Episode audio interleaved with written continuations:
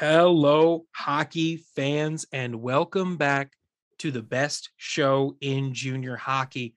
We didn't give ourselves that tagline, folks. It has been bestowed upon us by all of you listening at home.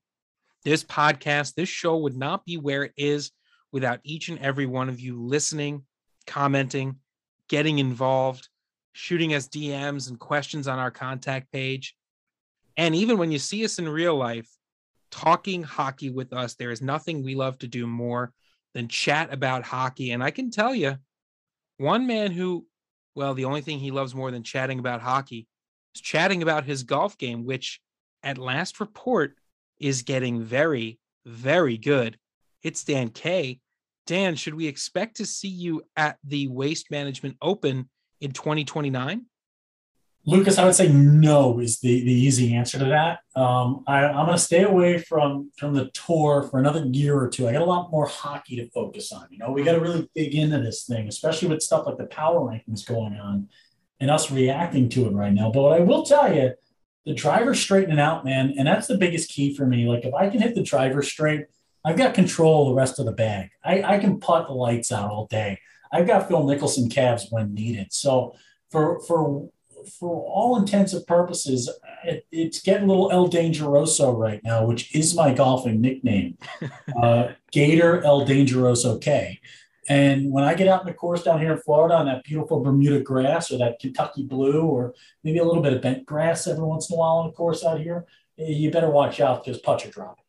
I tell you what, I have been trying to work on my golf game as much as I can, you know, in between the the sleet, the snow, and the 15 degree temperatures and I'm a little nervous because I finally got the the four iron, nice 200 straight with a little draw. My driver is 205 with the deadliest slice I have ever seen come off the club. So I will be Bagger Vance until further notice. Um, but so if we could just play some, you know, some old school courses, maybe ones that have a bucket of sand at each hole, I'll be very happy. Hey, we got that one in uh, Pennsylvania that we can go to anytime. That's true.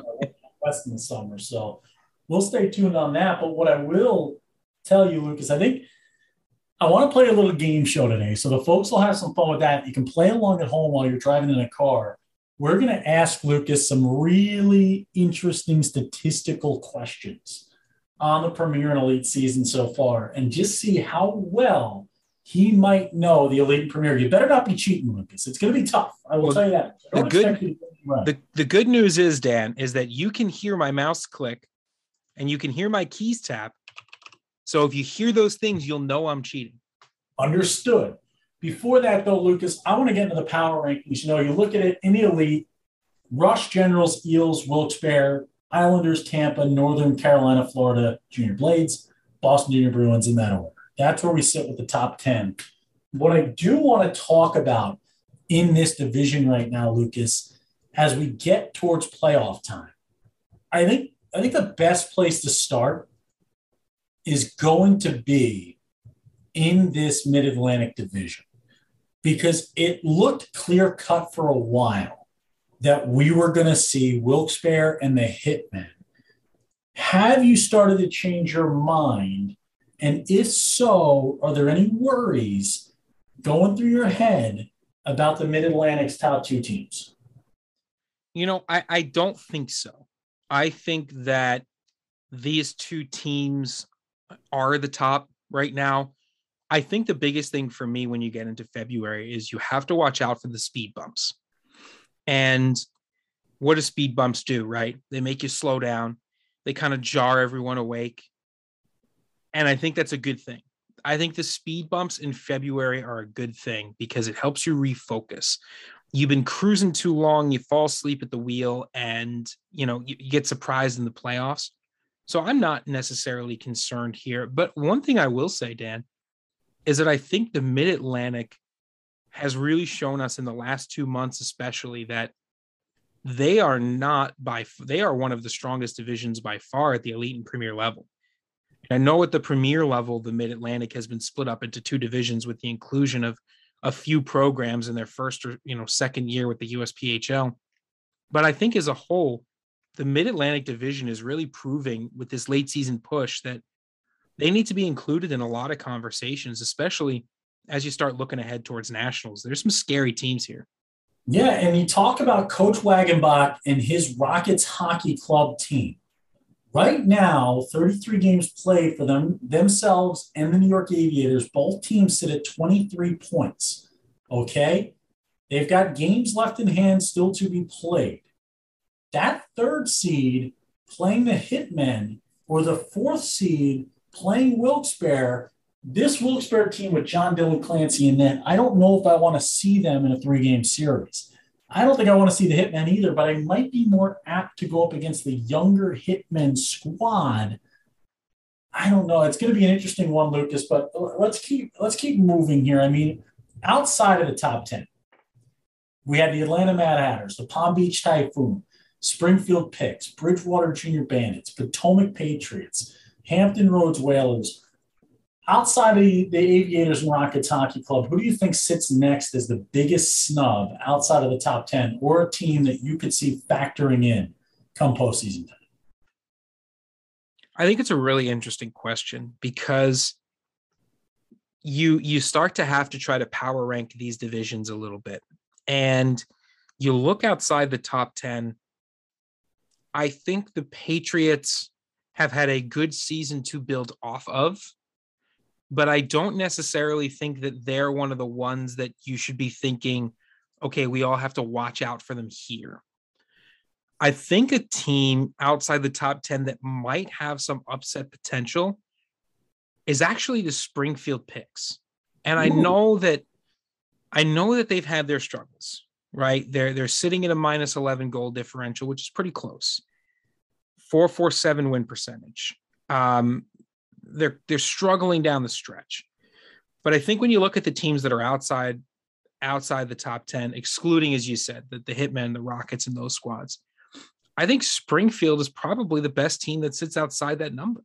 I, I like what they've done in the North Division this year.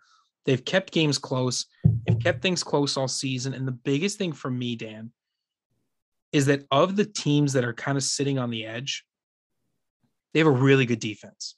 They have a really good defense in a North Division with some fantastic offenses. The Junior Bruins, the Cyclones, and IHC are a really good offensive trio. IHC plus 81 goal differential. So I wouldn't be surprised to see an upset come the way of Springfield here. And I think that that's only because of where they sit in their division. Let's talk about possibly the biggest race left in the elite and that's at the bottom of the Southeast right now. Okay, we, we've seen kind of that separation Carolina, Richmond, and Charlotte sitting pretty right now. But we look at the back end here, and we've got the Hampton Roads Whalers with six games left to play, five points back of the Potomac Patriots with four games left to play. Lucas, would you rather be the Potomac Patriots with four games left, two against Richmond and two against the Charlotte Rush? Or would you rather be the Hampton Roads Whalers sitting in last place currently with six games left, four of which will take place this weekend in Foxborough? The Junior Bruins, those Springfield Pics you just mentioned, the Jersey Hitmen and Jersey Whalers followed by two Richmond Generals battles at home to finish the season. Which schedule would you rather have? Would you rather the five point advantage in the tougher schedule or the, the, the five point deficit, but a little extra chance to maybe chip away? I mean, if if we on the podcast for whatever reason, I feel like we get to talk a little bit more frankly about a lot of these teams. And I think I think there's a good disclaimer here where you know you and i have for for the seven years that we've worked together tried to find the line between really promoting what a lot of these teams and players do and promoting their ability and always being positive right? With also a analysis a very realistic analysis of these teams from a competitive standpoint. So in that vein of trying to find that balance i, I think i'd rather be the hampton roads whalers and and here's why and feel free to disagree with me. The potomac patriots our gritty team led by a coach that quit a coaching staff and an ownership group that has done an incredible job with this team. and has set this team up for five, six, seven years to come in the right direction. But I think the Potomac Patriots, I think their ceiling for this weekend, and when you or sorry, their, their ceiling for their next four games, I think sits at around three, four points here. And, and I think you could get an overtime game and maybe steal a win, but that schedule is just, I think, too much for them. The Patriots certainly have played these two teams close. They've they've garnered more than a few wins against them. But I'd rather be Hampton. I, I think you travel up and you can steal some wins against teams who aren't ready for you. Despite the fact that Hampton's schedule is difficult, despite the fact that they will have to play well in, in a little bit of a foreign land, the South Shore of Massachusetts, I'd rather be Hampton here. There, there's too much pressure on Potomac to try to pull out an extra point, and it could be Dan that that overtime game, that one point, might make the difference. Where if you get one point instead of zero points for a loss, heck, that could be the difference against Hampton Roads. So I think I'd rather be Hampton Roads. I think there's a little bit more margin for error, a little bit more opportunity on the flip side of that. So maybe I guess you could bring it down to high risk, high reward for Hampton, where for Potomac, you kind of feel like you're up against it. Let me ask you this next tough question, Lucas. Four point advantage for the Charlotte Rush over the Richmond Generals right now in that division. Okay there could be a situation where the Rush do not have to win again to keep the number one spot when they get to that final series of the year with Potomac. Who do you think the Rush want to face between Potomac and Hampton in the playoffs? You know what? What's the team? I mean, you talk about Potomac. We this is the team that I picked to be a playoff team at the beginning of the year, and a lot of people didn't believe in it. A lot of people didn't believe me, and and this team has shown up. This team has continued to fight, to scrape, to claw. This is a blue collar squad. Hampton Roads, I mean, that's your biggest rival if you're Charlotte. Like, who would you rather see, Potomac or Hampton if you're Charlotte? Well, I think there's there's two ways to look at this. I think let's let's take the argument of I'd rather see Potomac. Why would you rather see Potomac? Well, Potomac two six and two in their last ten. Wins have been hard to come by these last few weeks, these last this last month for the Patriots. Now you can take that as an indication that they are a team who is sliding, their stock is lowering as you get closer to the playoffs, which is not what you want if you're the Potomac Patriots. But if you're talking about the team like the Charlotte Rush that want to try to, you know, have as close to a, a less worrisome situation, you might make the the argument that you're the Patriot, you want the Patriots. The flip side of that argument, though, Dan, is that the Patriots have been a thorn in the side for top teams all season long. The 13 wins that they have to their credit have not come easy. And yeah. they've not come against teams that are slouches by by any stretch of the imagination. You know, and, and I think that for the Charlotte Rush, the Hampton Roads Whalers have been far less disruptive in the Southeast Division specifically than the Potomac Patriots have been. So, despite the fact that Hampton Roads is five, four, and one in their last 10 and currently on the upswing, there's the argument for wanting to play Hampton.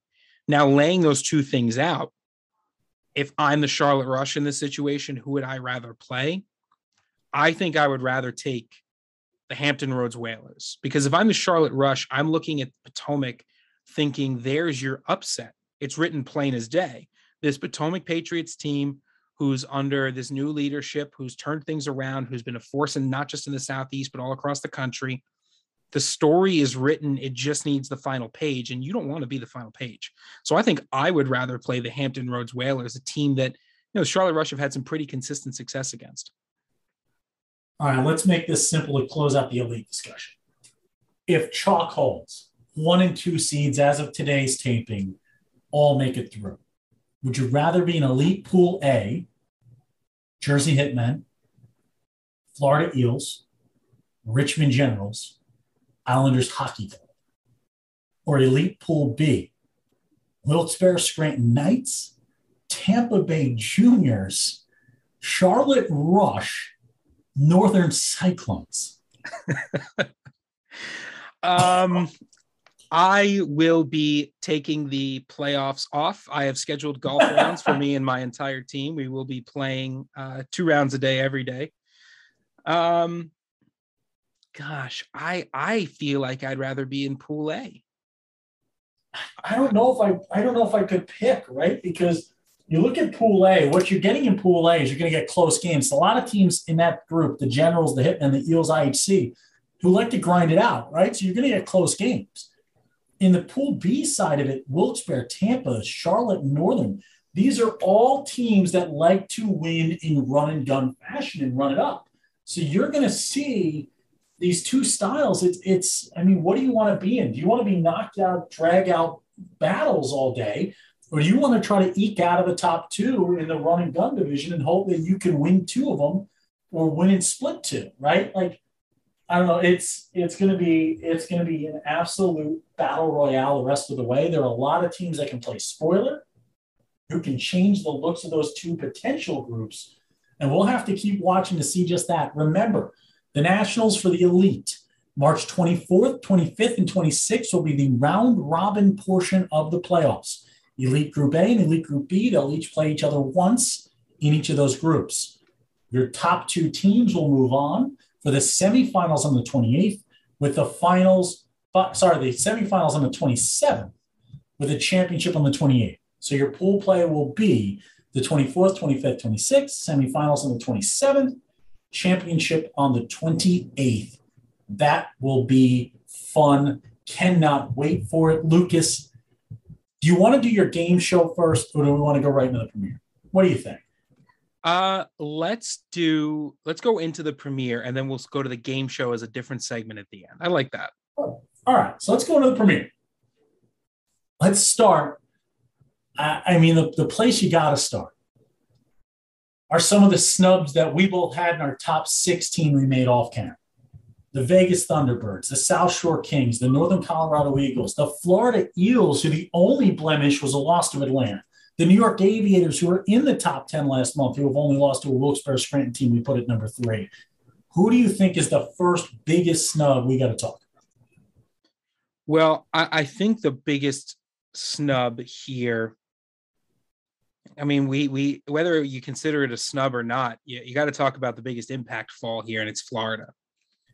I mean, the Eels falling out of the top 10 in the Premier when the storyline all season has been, you know, let, let me rephrase the discussion for the Florida Eels fans maybe listening at home. All season long, Dan and I have been saying that this is a team that we consider to be a championship, or at least I consider to be a championship team, returning with a lot of the same guys they returned from last year. And what has the story been? It's been well, it's been a tough month because of you know injuries. Uh, you know, it's been a tough month because it's been a tough schedule. And when you put a lot of tough months back to back to back, you realize things might not be as clear cut for the Florida Eels as you thought. And despite the fact that you've got great net minding and you've got great skaters and you've got veteran leadership and you've got the the mind of Frankie Scarpacci behind there on the bench and the mind of Frank Scarpacci who's who's sitting in that that GM role managing both of those teams. You just look at a team that in February are they going to crack it? Are they going to really be the impact team we thought they were going to be in the beginning of the season? I don't know the answer to that. Right now, the answer looks to be maybe not. Maybe this isn't just an injury problem. Maybe this isn't just a, a couple of months problem or a tough stretch problem. Maybe this is just a team that, you know, potentially on paper was a different team than, than has come out and played some games. And one of the things I will say, Dan, especially because since this team was my pick to win the championship, I've been watching them probably a little bit more than than I've been watching some other teams from around the country. Is that I think they are an extraordinarily talented team, and I've watched a lot of these games, and they've been very close games. They're they've just lacked the consistency. But the problem is in a division like the Premier that is so high strung, not just in our power rankings, but even in terms of the playoffs 16 teams are coming out of the Premier Division going to nationals. You can yeah. easily make the argument for a 20 team national. Very easily make the argument, especially as you've pointed out, that you know you're going to have an extra round here. You're going to take the top two teams from each pool. There's a huge argument to be made for five teams in pool play, adding an extra four. But with something as as tightly contested as this playoff is, the Florida Eels move from a national championship contender to potentially sitting on the edge here. And, and that's a place that we'll see how they respond to being there because they're not there often.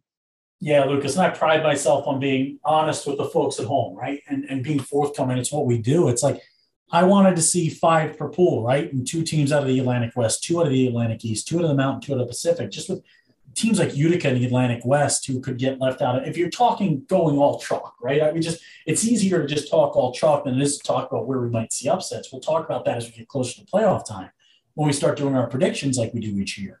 But you know, you look at it, the Florida Eels, Lucas, they're number one in their division.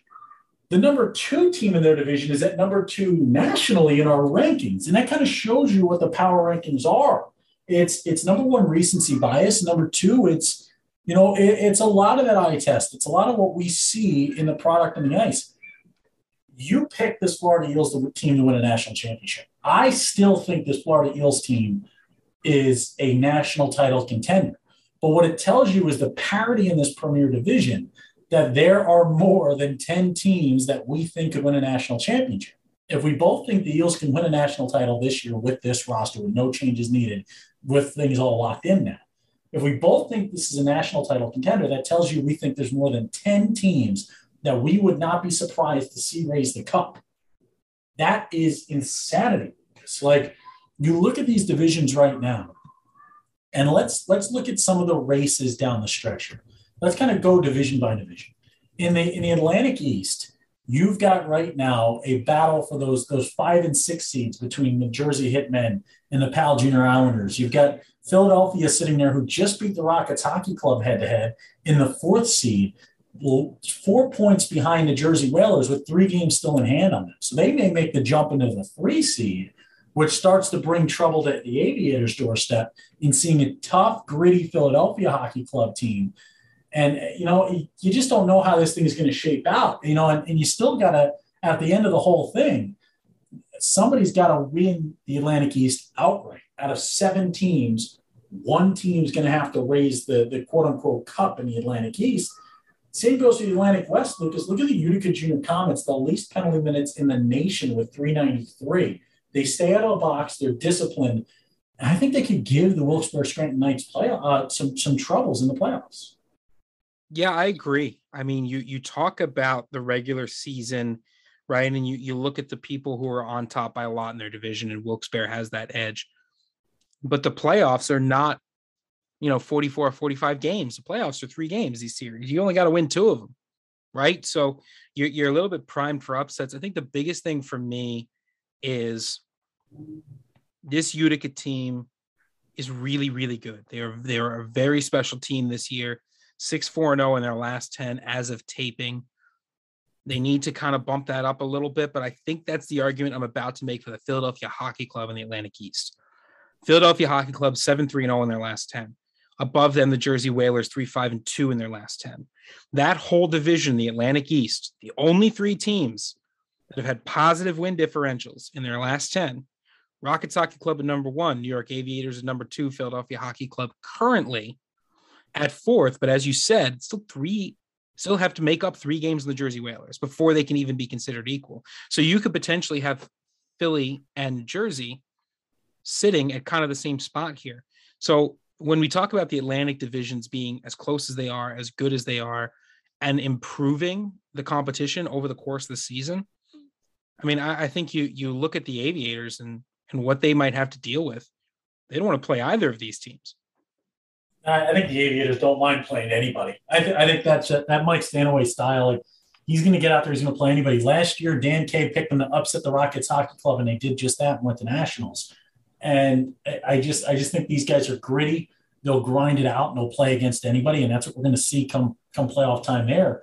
In the Great Lakes, you look at it right now, Lucas. Columbus, who was hot as a fox in a forest fire, 8 2 0 0 in their last 10, they just got they got beat by Toledo. Toledo took it to them. Toledo sitting there 31 6 and 3. They add Nick Bernstein. We talked about that one. But you go to a team in Pittsburgh, Lucas, and a guy by the name of Dan Bradley, who we, we, we, we listen when he speaks. When he speaks up about a squad being pretty good, we listen to him. He thinks Pittsburgh could upset Metro in the playoffs. Am I hearing that right? Yeah. And and honestly, Dan, I am not surprised. I am going to toot my own horn for a second, a little bit here, because if, if you think back to Detroit, I watched this Pittsburgh Vengeance team with about 13 skaters take it to some of the best teams at that event. And yes, I tur- I turned to you and I said, if they get a full roster, if they put in the work and they get some guys and they develop as a team, they could be trouble. And here they are with trouble stamped on the nameplates on the back of everyone's jersey, ready to rock. I mean, the Pittsburgh Vengeance are a team that I think I've been following since they came in. First, obviously, it's because the name. I think it's a great name for a hockey team. I think it reflects the grittiness and the mentality of this team. I think this year they are a different animal. I really, really like the way this team is put together. Nick Tessier sitting up top with over 50 points, 55 points as of taping. Sawyer Lonsdale just coming through on the power play. And the one thing that a full, honestly, a full bench gives you is an ability to mix and match to catch guys off guard. They're sitting at a positive goal differential, and I know they've given up a lot of goals. I I can see that they've given up 150 goals, which is a huge gap from the Columbus Mavericks, Toledo Cherokee, Metro Jets above them. But again, we're not playing a whole season, playing three games here. If you can take the first game, that's going to be key. The Vengeance have to win game one. Then I think they've got a shot for an upset. Yeah, and you look at it, we go to Florida. I mean, that looks pretty set in stone here. Atlanta is the four seed. They'll take on the Eels, Tampa versus Florida Junior Blades. Outside of a real upset coming up, you're not going to see a different matchup than those two. And Atlanta just beat the Florida Eels. So that's a possibility of upset city. Where I really go for where Dan K. Lucas, I, I might just I might just hint at it a little bit here.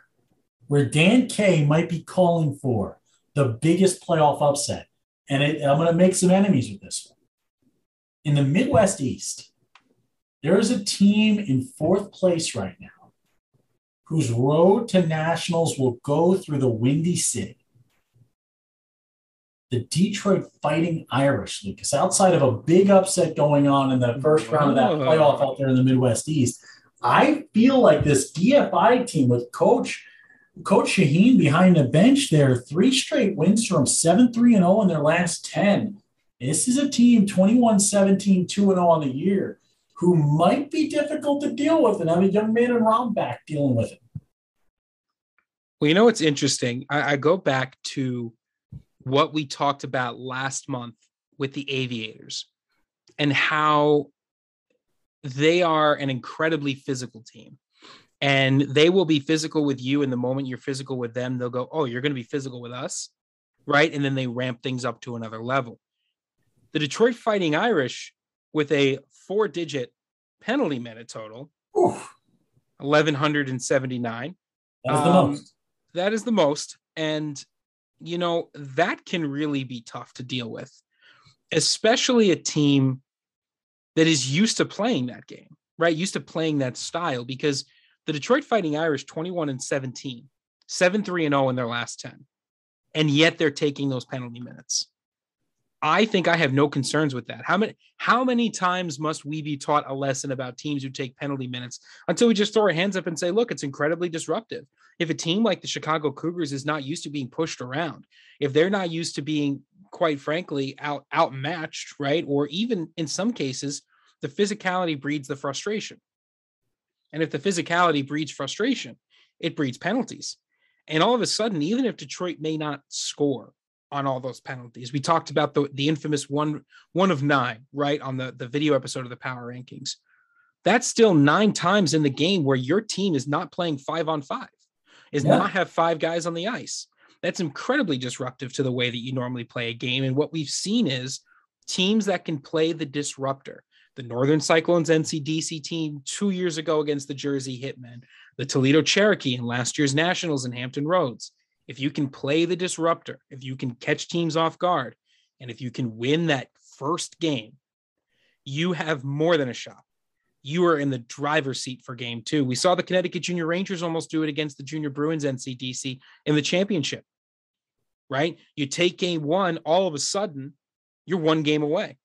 Yeah. So I, think it I think it's a huge psychological advantage to take game one. and to come in with that physicality looming over the Detroit Fighting Irish, I I just think that you're I agree with you 100%. That could be a space that's right for an upset. Yeah, I mean, and it's going to be the guys like Joe Galino, Caden Glenkowski, who now makes the move over to the Chicago side, Lucas. We want to talk about maybe the biggest addition.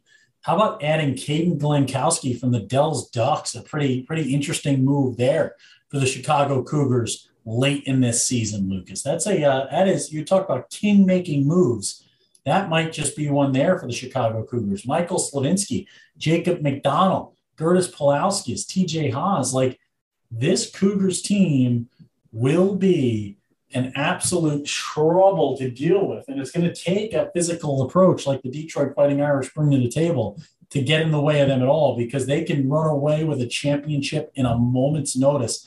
I like putting the boys in Chicago on alert, though, because this is a team I was talking to a few folks uh, before we did the podcast this week and, and the power rankings that they have been sitting in that like 11 through 15 slot nationally in our power rankings and just keep missing the show by an inch. And right now, they're going to have a chance to kind of prove us wrong here and roll through that Midwest East playoff. We will see what the Cougars can do. Ah, Cougars. How about the Fort Wayne Spacemen might play NJDP to get out of that division? The Spacemen have been on fire, seven wins straight, 8 2 0 in their last 10. The Midwest East will be a fun playoff to watch the Midwest West, Lucas, I mean, the Blue Hawks 8 1 1 0 in their last 10. Wisconsin Rapids 8 1 1 0 in their last 10. The Hudson Havoc 9 0 1 0 in their last 10. The top three there, it doesn't get much better than that. The River Kings are trying to shake those woes of those playoff upsets they've been dealing with over the years. And the Havoc are sitting in prime position to try to get in trouble again because the Moose could try to do the same with the Blue Ox in the four slot. Yeah, I think the Midwest, you know, return to form, or I should say maybe true to form, who knows what's going to happen, right? We've seen the River Kings get upset and not make it before. We've seen powerhouses like the Minnesota Moose in their in their prime come out to nationals and and just not be the same team, right? We I think we've seen it all at this point from the Midwest, the East and the West. And I think the Midwest West is at the highest level of parity it's potentially ever been at. When the Moose, certainly an up and down team, but more ups than downs. Steele County, a real physical presence there, sitting at, at above a 500. The Mullets, though, close to that 500 line. Rum River pulling through and getting better. You know, making those making those improvements, adding some adding when they can, and having big games when they can. So I think the Midwest West is, has seen as much parity as it's been, especially that one through five with Steele County, certainly in that conversation. It's anybody's it's anybody's hockey game down there. I really truly believe that, especially in the Midwest. There is not a team, and I guarantee you'd hear the same line from the coaching staffs. There's no there's no gimmies, right? As you've said, there, there's no three foot putts here. Everyone's got to putt out to the end. Yeah, and everybody's going to make that playoff. It's an 18 playoff, so you're going to see if it all holds true as it looks like it may right now, you'd get a first round of Blue Ox versus Ducks. You'd get River Kings versus Mallards, which the Mallards they, they really, you know, you never know what you're going to get with them, but when they're on, they can really roll. The Mullets taking on the Havoc. The Mullets just split a series with the Havoc, so you already saw how close that battle was. The Steele County Blades and the Minnesota Moose. I mean, anybody's ball game there. They're going to play right now. There's a three game differential. The Blades have three extra games in hand on the Moose. They're down just three points. You're playing right now for a home ice advantage in a series between the Moose and the Blades. Those are some important games for Steele County down the stretch. Always important to play at home. The New England division, wow. The Boston Advantage, who sit in last place right now, have beaten the Cyclones, have beaten the South Shore Kings. They've beaten the best teams in this division. Everybody's beating everybody in the New England. The New Hampshire Junior Monarchs now, if things held the way they are, sitting in the eighth spot, I would not be surprised to see them beat the Northern Cyclones, who are at number one in this division. I wouldn't be surprised to see Twin City, who just beat Northern, beat the South Shore Kings, who are in the seventh spot. IHC is sitting there in the sixth spot. They'll play the Junior Bruins if things hold the way they are today. And Lucas, the craziest story of them all is I think we both agree our favorite team to watch this year might just be the four seed in this division, the Bridgewater Junior Bandits. Yeah, what a surprise Bridgewater's been. And I think you can trace it back to us getting to watch them at the IHC showcase, you know, a little earlier this season. You know, you didn't you, you weren't able to necessarily get to see everybody, right? And that's always the the toughest part sometimes is is not always being able to see everybody you want to at events in different buildings, but we certainly got a chance to see Bridgewater a ton and I think we were impressed with what we saw this is a team that went 4 0 at IHC, and they did it in spectacular fashion. Great defense, yeah. disciplined play, good offense, but not overwhelming offense. And I don't knock them for that either, especially a team that's on a, currently on a four game win streak. You can't knock a team that's on a four game win streak. You can't necessarily knock the Bridgewater Junior Bandits. I, I admire their ability to play in close games and to win close games. They they don't play many overtimes. They don't play many shootouts. These games are decided in regulation. And I love that about them. They are trying to control their own destiny. It's the right mentality come playoff time. Don't let yourself get put in overtime or shootout. And and you may some people may agree with this, may not. But when it comes to playoffs, I don't want to be going overtime. I don't want to be going to shootouts. I I want to control my own destiny in 60 minutes. I don't want to mess around with long games, especially on the first game of a series. I don't want to be a team that plays a lot of overtime games. You're going to be exhausted. The playoffs are a long road. Get it decided in 60, get out, make it happen. I think the Bridgewater Junior Bandits are a team that likes to do that. Watch out for the hottest team in this division, too, sitting in the last place spot. The Boston Advantage, 6 2 2 0 in their last 10, 2 0 1 0 in the streak right now, five points in their last three chances to get points. Just three points behind the uh, New Hampshire Junior Monarchs in the standings, who are 2 8 0 0 in their last 10 and lost four straight. That'll get interesting down the stretch there in New England. In the Southeast, things starting to shape up the way that we see them as I knocked my water bottle over, my official Dan K water bottle from our great sponsor, Remastered Sleep Lucas, and, and snoring with just a sip. Go to remasteredsleep.com today and don't drop your water bottle like I just did on the air. Great but, save. What a job by Dan K. You know, that's it. Henrik Lundqvist and Dan K. That's what we do. We make sense. but you look at it, the Rush, 59 points, Richmond behind them. They're playing right now. This side is the one and a two seed. It doesn't get easier no matter where you sit, whether you're playing Hampton Roads or Carolina. Those four teams, we know what the Southeast Division is going to be like. We just don't know how it's going to shape out in terms of matchups yet. The Mountain, you know, interesting ads and additions aside, Utah sits at the top right now. And I know there's there are some teams in Ogden and NoCo and Pueblo that want to make a statement come playoff time, Lucas. I, I think we can both guarantee that, and they're they're going to be working hard to do it. Yeah, I, I think this is going to be an interesting one to watch as well because you know you think you've got a handle on a division, then all of a sudden a bunch of stuff changes, right? Mm-hmm. And you you know uh, you get some some shakeups and things you don't expect because you know you, you you think after a certain point you've seen it all and and then you see something a little bit different. But I think the biggest thing here is these these teams are proud. These teams are not going away without a fight. They're going to scrape and claw, and they take everything personally. And I love that. I love that they take everything personally because you should, right? You you want to be competitive. You want to be at that next level.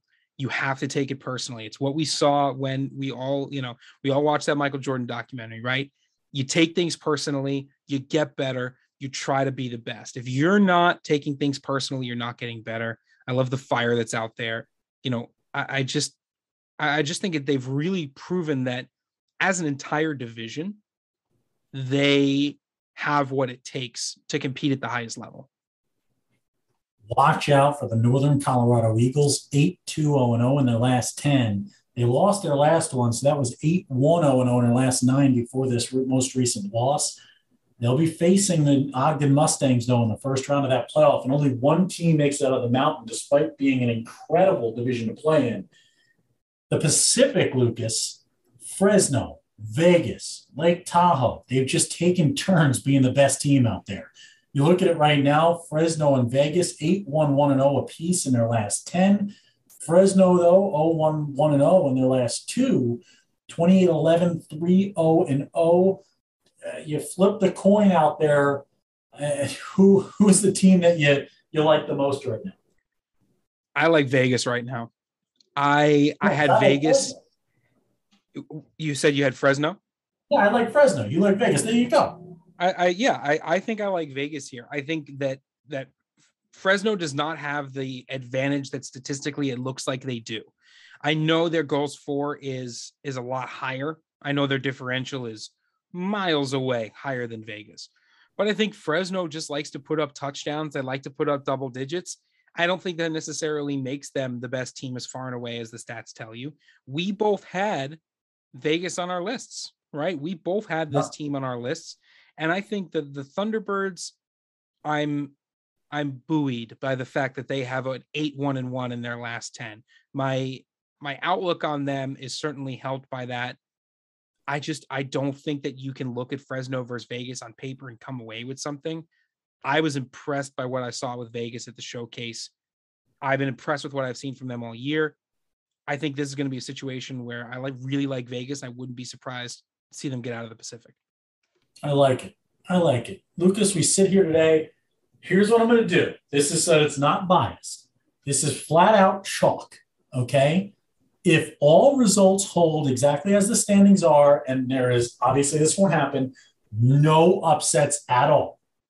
This is what pool play will look like come Nationals time.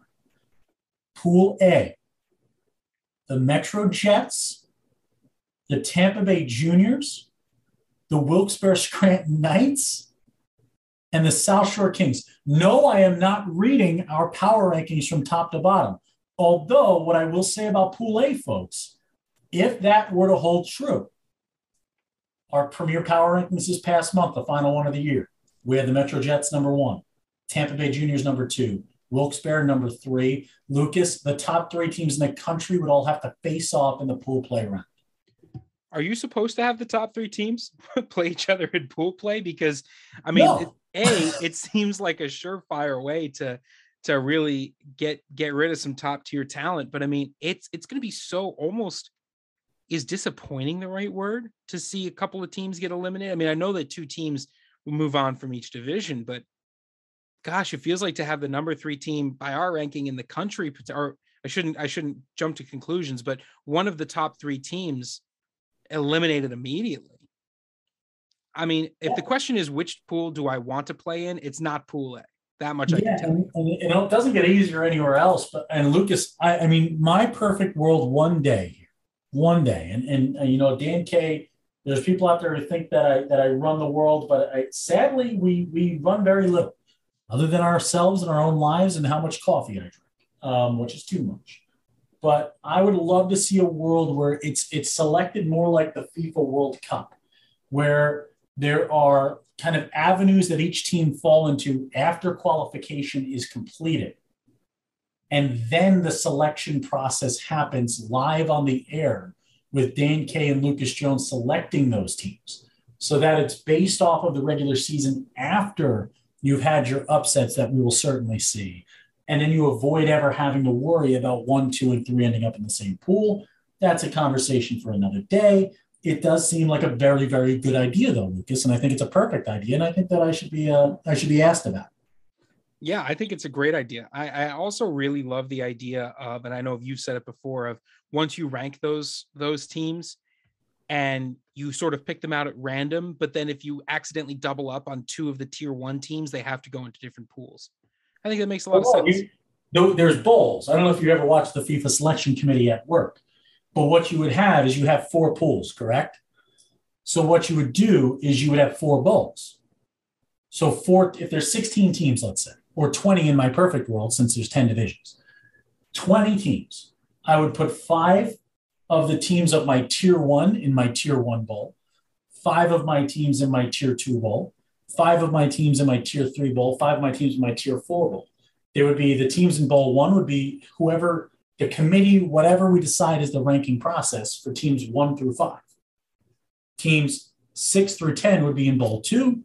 Teams 11 through 15 would be in bowl three. Teams 16 through 20 would be in bowl four. You would then select one by one through the bowls to get pool A, pool B, pool C, pool D. The only rule would be no team from the same division can play in the same pool during pool play. So if I select a southeast team with pool with with pick one, and then I go to bowl two and I pick another, the other Southeast team. I would put that Southeast team back in and pick a different team. Can you imagine? Imagine that live stream. Yeah, that selection process. we go. It, it, it would be an event. It would make it fun, wouldn't it? It would. It would be absolutely incredible to be able to have that and get that done. As long as we don't hire the same guy from the NHL draft two years ago who had one job to to not drop the ball into the chute before it was validated by the commissioner and messed up immediately. That guy not allowed. No, Dan K would run it all. We would get we would get a lot of parties involved to do the rankings. I would say that the rankings would be done by the teams that are making it to the playoffs. So once you make the playoffs and, and everybody's all locked in, you submit your rankings that night, the last night, and once everyone once the final game's done to play in, everybody submits whatever their top 20 is or top 16, depending on how many teams compete.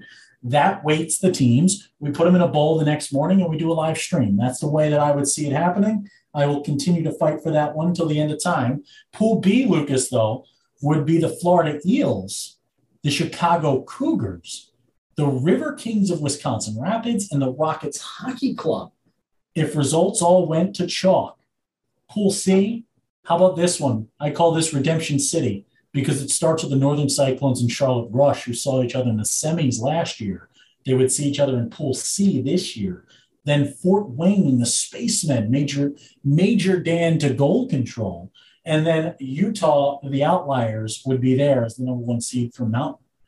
Pool D would be the Richmond Generals, Minnesota Blue Ox, Toledo Cherokee, and Fresno Monsters in the all-out brawl division. That'll be a physical division to play through. Those pools would be crazy. Lucas, other than Pool A, what do you think falls into your next one? Is it is it Pool B, the Eels, Cougars, River Kings, Rockets? Pool C, Cyclones, Rush, Spacemen, Utah. Pool D, Generals, Ox, Toledo, Fresno. I think it's got to be Pool C. Really? I mean, I, I didn't like Pool D. I, I feel like I'm afraid of Pool D. I feel like that's when I'm going to be exhausted by the end. I, I mean, I think Pool D is going to be exhausted, but I think Pool C has the most opportunity for an upset to happen. That that Fort Wayne team, I think, is a lot better than some people may think. Some people may have an outdated viewpoint of the Midwest East and may not may not put as much stock in, into a team. And but Fort Wayne has improved drastically. They have they have put it all together in a great way this year. Their defense is firing, their offense is firing. I don't want to be in a division with I don't want to be in a pool with Fort Wayne. I I think that is that's my pick. That's my pick for the potential upset right there. If they steal the wrong game, right? And I use steal very liberally there. If they win the wrong game against the right team, you could see some some interested in upset folks. I absolutely love it. That is our conversation there. More to come as we get closer to postseason time. More to talk through as the season comes to a close. Before we end this thing, though, Lucas, let's play a little game. Okay? We will start let's start. You know what? Let's scroll over. Let's start in the elite. Okay, Lucas, we're going to go to the elite. Let's go to some team. These will be some interesting stats from teams. If I can actually click the button, you know what? I've messed up. So let's go to the Premier. All right. In the Premier, 64 teams have competed this season. Who has won the most games in overtime? with six. With six, six overtime wins this season. Who has six overtime wins? I would have to go with the Tampa Bay Juniors. Five for the Tampa Bay Juniors. It was the Charlotte Rush. Six times in 40 games played. Six times in 40 games played, Lucas, that Wait, they've I, I, think it's interesting too that the Tampa Bay Juniors are so close.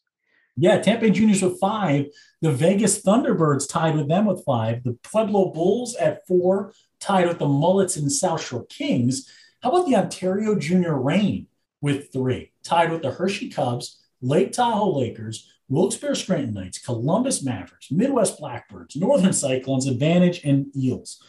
Let's go to the next interesting one power play opportunities. What team had the most power play opportunities this year? Well, I'd imagine to be a team in a division that takes a lot of penalties. Yes.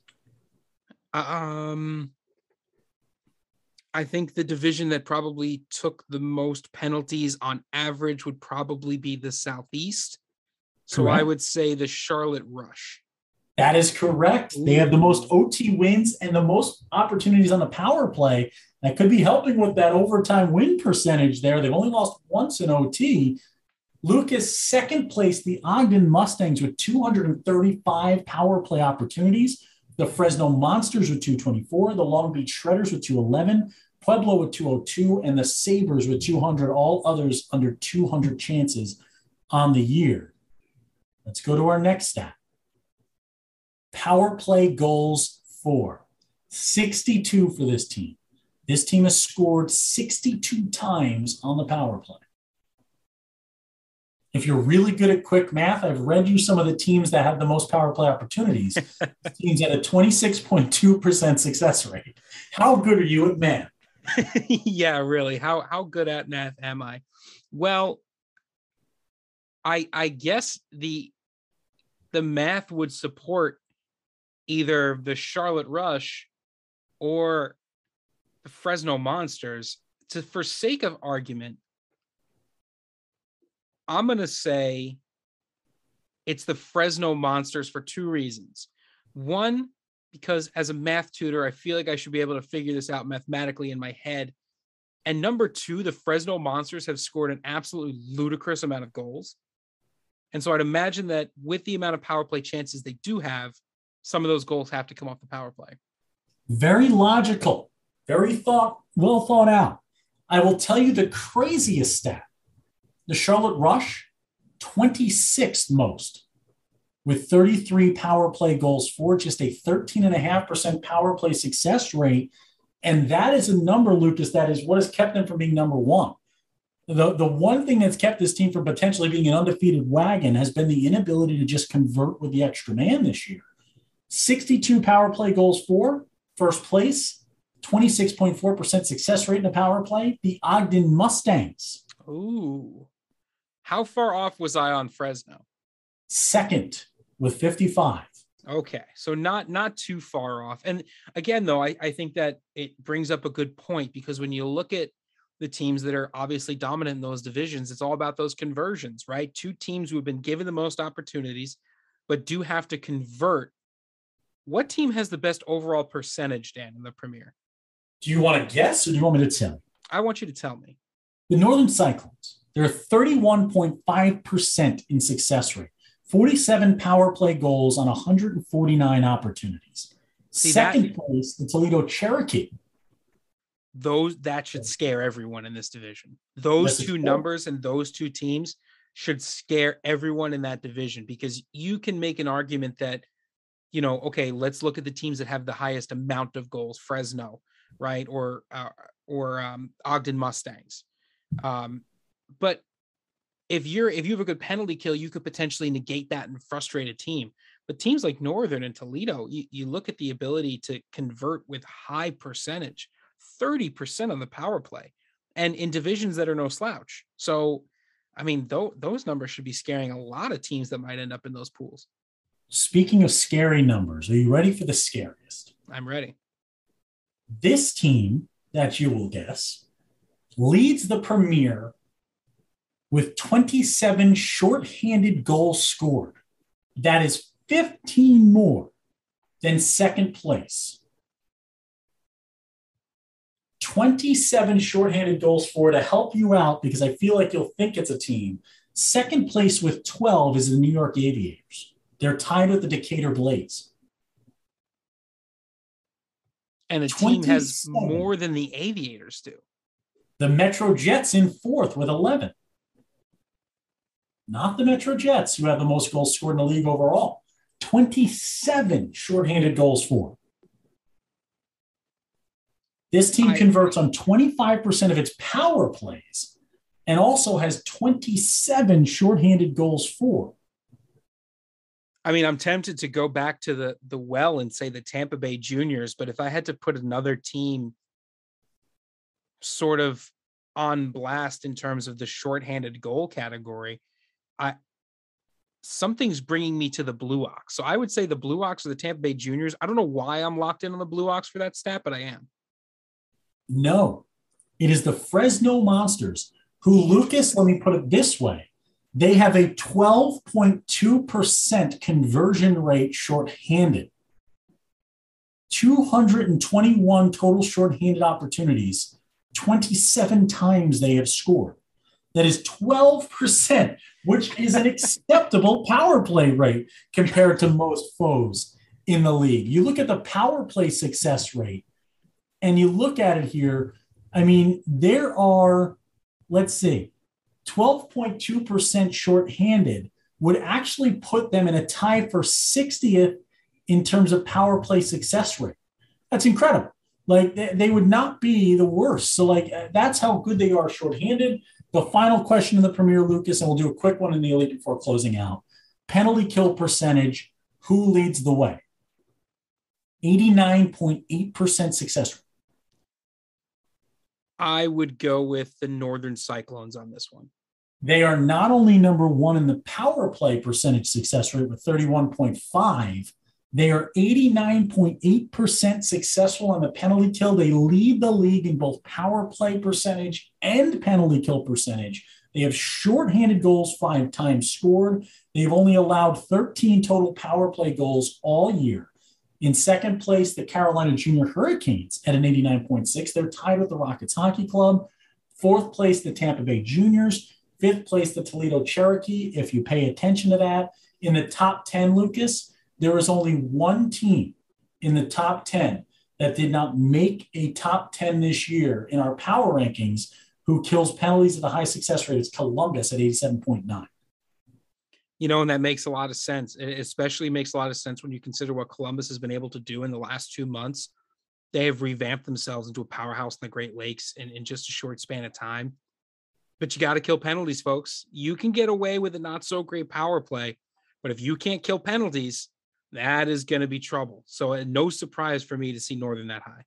All right, let's go to the elite real quick before we close this one out. Overtime wins is a three way tie. I'll stay away from that. Let's try to find an interesting one. Let's go to this one. This team has the most overtime losses, Lucas. And if you combine it with shootout losses, their overtime losses and shootout losses combined they've doubled the next team. So this is a team that is just inches away from seven extra points on the year. This is has to be a team in the southeast. Yes. It is either the Carolina Junior Canes or the Potomac Patriots. It is funny they are one and two. So which one is it? Well, the internal process that's going through my head right now is to pick the team that just has less points at this at this stage of the game. Um, and and I'm going to stick with saying the Patriots are number one, the Carolina Junior Canes are number two, and the only reason I went to the Southeast on this one is because we've covered obviously this division all year long, and the Southeast this year, above all years, has been one of the most maddening, maddening divisions to try to cover in terms of teams beating teams overtime wins, shootout wins. Um, so that's why I went there. But I'd go Potomac one, Carolina Junior Canes two. Is that your final answer? That is my final answer. Locking it in? Correct.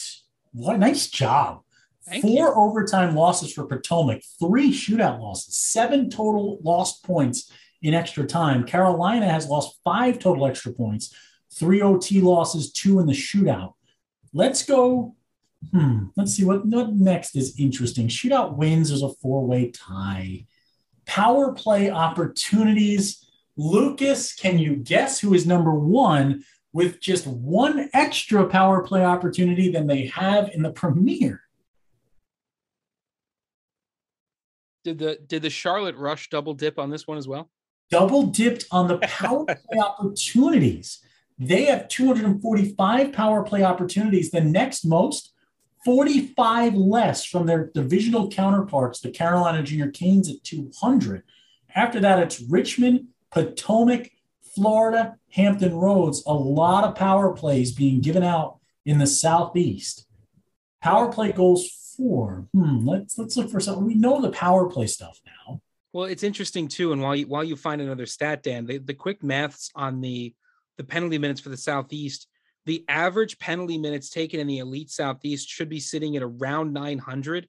There is no other division that's even close to that. So the yeah. elite Southeast is just racking up penalty minutes like they're going out of style. Power play success rate percentage. There's a two way tie at the top, two teams from two different divisions, 28.6% success rate. Who are they? Two different divisions, one and one. I will I will stick with the Northern Cyclones. No, they are Ooh. sixth with a 21.4. Really? The other one I would probably go with is uh, Wilkes-Barre Scranton Knights. They are seventh with a 20.7 success rate. Interesting. The Florida Eels and Richmond Generals, both with 28.6% success rates on the year, 50 goals for on the power play for the Eels, and a league leading 56 for the Richmond Generals. Penalty kill percentage, who leads the elite in penalty kill percentage by five whole percentile points. I hesitate to stereotype the best defense in the elite, but I'm going to go out on a limb here and say the Jersey Hitmen. That is correct. Let's so, go. 92.4%. Next best, the Wilkes-Barre Scranton Knights at 87.9. That 92 plus success rate, Lucas, I'm just doing one last check before I say something that could potentially be incorrect. Let me do this right now, live on the air. Yes, it is the best penalty kill percentage at any level of the game in the USPHL Premier Elite or NCDC. Insane. Well, again, you you talk about a team that grinds it out, right? The Jersey Hitmen and the Elite do that. They are they are grinders. They are workers. They work hard. They hit harder. I mean, you don't get to be a team like the Hitmen, as successful as they are, and again, you, you speak honestly about a lot of these teams.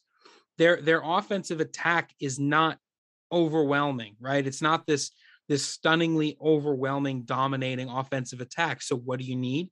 You need to lock it down on the other end, right? And they they've got the least amount of goals given up in the elite, 74. They are that's almost a dozen goals better than their next closest competitor. If you don't give up goals on five on five, you don't give up goals on five on four, you're going to be a pretty good squad. And I, I think the Jersey Hitmen, despite some recent speed bumps, really have a shot to go the distance here. You think about defense winning championships, the Jersey Hitmen are the physical embodiment of defense. 100% Lucas. What a show we were able to put together. A lot more to come your way over the next few weeks. For now, Lucas, your parting words. Beautiful beautifully said. My parting word this week is going to be the word adversity. This time of year, it's all about adversity. It's all about battling through it. It's all about winning when times are tough. It's about battling back from a loss and putting W's on the board. When we get to playoff time, we stop having leeway. We no longer have the opportunity to lose, to give up when adversity faces us down. We must battle through it. And our quote this week it is your reaction to adversity not the adversity itself that determines how your life story will develop and how your playoff story will develop. More importantly, battle through all of it. Let's go. Playoff time is on the way. Our final power rankings out the door. The only way to prove us wrong now is to raise a cup, baby. Go win a championship. Go win a title. When Dan K's on the mic, it's always hockey night. Thank you to Elite Junior Profiles. You go to elitejrprofiles.com to find out more about them. Thank you to Selly Salt. Thank you to all of our folks at Remastered Sleep. RemasteredSleep.com. Fight snoring with just a sip. It's the water bottle of your dreams, folks. And thank you to our newest sponsor, the Jog College Prospect Showcase out there in the Windy City in Chicago. If you want your athlete to be seen by more ACHA coaches and college coaches than anywhere else, you head on out there. Thank you to everybody who works along with the Dan K Show, making this fun and exciting. And Lucas, we're going to keep this game show idea going. I got to find some new questions for us, but we thank you all for tuning in. Have a good one, folks. Keep listening.